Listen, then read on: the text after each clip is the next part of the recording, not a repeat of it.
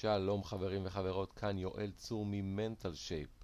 אנחנו נמצאים בסדרת פודקאסטים על סוחרים ומשקיעים בשוק ההון. הסודות לשיפור ההתמודדות הקשר בין פחד לריכוז האם אתם שולטים בפחדים שלכם?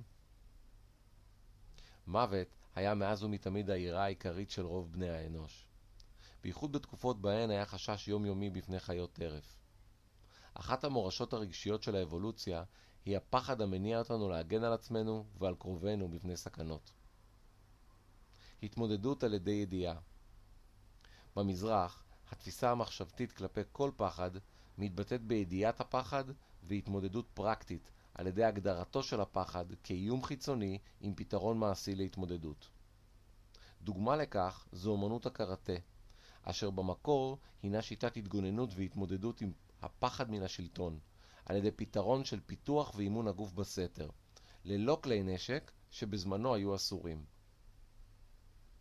התמודדות על ידי אמונה במערב כיום, הגישה השלטת היא האמונה בדתות ובכוחות עליונים. גישה זו של אמונה מובילה לא מעט לאמונה בפחדינו ובמחשבותינו הלא מוגדרים. לכן, יש להימנע מהדחקת הפחד, אשר לעתים אינו מנותח פרקטית ובכך מקשה על ההתמודדות. שיטות המשפרות את השליטה במחשבות, בריכוז ובביטחון העצמי, משפרות את ההתמודדות עם הפחד. הריכוז הינו חשוב לשם חידוד החושים והבנת התופעות שאנו חווים והלימוד מהם. הסינים הגיעו לדרכים וליכולות ריכוז גבוהות במיוחד על ידי מדיטציה והסתכלות פנימית והשריית שקט בנפשו של האדם. בארגונים עסקיים ובמועדוני ספורט בעולם ידוע על החשיבות חיזוק הריכוז ושיפור ההישגים, לכן נהוג כיום לשלב אלמנטים מרגיעים או מדיטציות קצרות ומרגיעות העוזרות למיקוד וריכוז. הרגש כל הרגשות במהותם הם דחפים לפעול. הקשר בין רגש, אמוציה, לבין הנטייה לפעולה בולט בעיקר בילדים ובבעלי חיים, שאינם עוצרים את הדחף האינסטינקטיבי הטבעי. רגשות שונים גורמים לתגובות פיזיולוגיות שונות. בעת כעס, הדם זורם לידיים לשימוש כהגנה. קצב הלב גובר, נוצר אדרנלין להמרצה. בעת פחד, הדם זורם בעיקר לשרירים השלדיים, בייחוד לרגליים כדי להקל על בריחה, וכתוצאה הפנים מלבינות. במצב כוננות כללית זה, הגוף כופה לרגע להערכת האיום ולהערכת התגובה האופטימלית. בעבר, כשנלחמנו פיזית על הישרדותנו, התגובה המיידית של כעס העניקה יתרון מכריע בקרב פתאומי על הישרדותנו. לצערנו, כיום, תגובת כעס פתאומית יכולה לגרום לאסונות בשימוש שלא לצורך בכלי נשק חמים וקרים, בייחוד בקרב בני נוער. עבודה מנטלית מקנה ביטחון עצמי ושיקול דעת נכון, אשר לרוב מונע אלימות מיותרת. לכן הקניית כלים לחיזוק מנטלי חשובה מגיל צעיר. המוח המוח האנושי מורכב מהמוח הרגשי, האמוציונלי האימפולסיבי, ומהמוח החושב, ההגיוני, וחלקים אלו בדרך כלל פועלים בהרמוניה. החלק הפרימיטיבי של המוח, גזע המוח, משותף לכל המינים והוא מקיף את חלקו העליון של חוט השדרה. גזע המוח שולט בכל הפעולות החיים הבסיסיות ובריאקציות בסיסיות למען הישרדות הגוף. משורש מוח זה צמחו המרכזים הרגשיים ומשם צמח המוח החושב, הנאו-קורטקס, משמעה קליפת המוח החדשה. המוח הרגשי הממוקם מעל גזע המוח ותפקידו לנתח את קריאת החושים שלנו ונתינת פקודה דרך מערכת העצבים לתגובה גופנית. למערכת המוח הרגשי יש תכונות של למידה וזיכרון.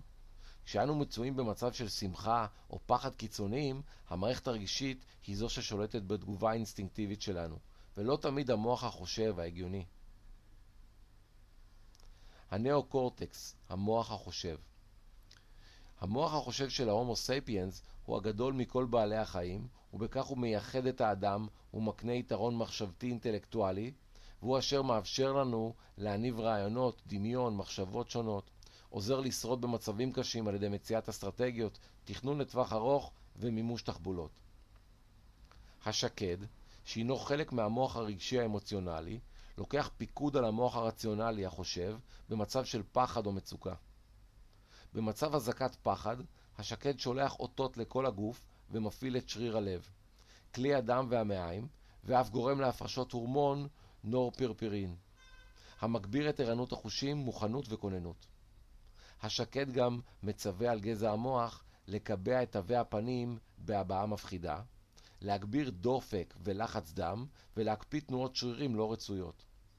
במצב חירום נוכחי זה, מערכת הזיכרון מנתחת ידע קיים בזיכרון ומכינה תגובה נאותה למצב חירום.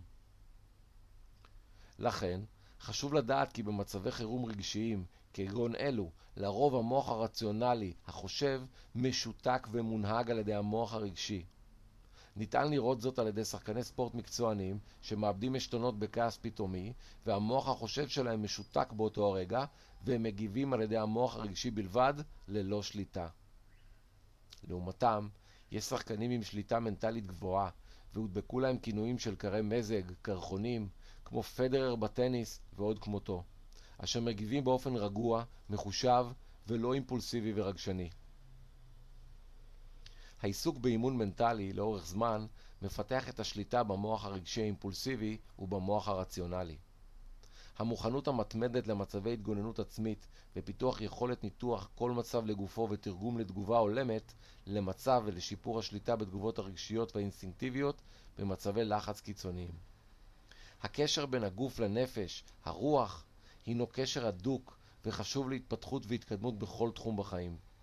ניתוח מיקוד וריכוז עצמי אינו תהליך קל, למעשה מכורח הפרעה סביבתית ופנימית המשפיעות על עיבוד הריכוז, כגון רעש, טמפרטורה, ביקורת של הסובבים ועוד גורמים פנימיים, כמו עייפות, מחשבות טורדניות ועוד, המפריעות לריכוז העצמי. להלן המלצות לתרגילים לפיתוח הכישורים המנטליים והריכוז העצמי. 1.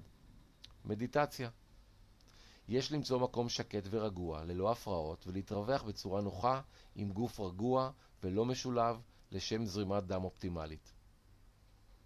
יש לעצום עיניים ולהתרכז בנשימה. לחשוב על רעיון ספציפי, מחשבה ספציפית, או עצם פיזי, ולמקד בו את המחשבה.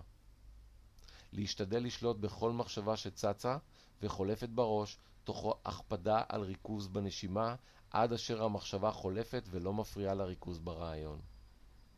על ידי אימון ניתן להגיע לשליטה בריכוז ללא הכנסת מחשבה לא רצויה. תרגול קבוע שקל 5 עד 10 דקות ביום מעצים את השליטה בריכוז וגורם לירידה במתחים. 2. מודעות למחשבות טכניקה של שליטה במחשבות השליליות והחלפתם המיידית במחשבות חיוביות הגיוניות. דרך טובה לפיתוח מודעות למחשבות היא ניהול רישום כתוב של התנסויות באימון בעבודה על ידי הגדרה מפורטת של הרגשות השליליים עם הסבר מאיפה הגיעו רגשות אלה שבדרך כלל מודחקים. המודעות למחשבות וסיבתן מאפשרת את ההתמודדות וההתקדמות על ידי החלפת המחשבות השליליות במחשבות חיוביות. מחשבה על העתיד ופחד גורמים לחרדה וחוסר ביטחון עצמי, ולכן חשוב להיות במחשבה כאן ועכשיו, במיקוד ובניתוק מוחלט מהתוצאות. המטרה היא להיות במודעות ובפעולה מוכנה כשהרוח והגוף עובדים כאחד. כדי לתת את המקסימום, היכולת חשוב להציב מטרות מוגדרות, להתמקד בכל פעולה ולשמור על ביטחון עצמי. יואל צור, מנטל שייפ. לפרטים נוספים, היכנסו לאתר.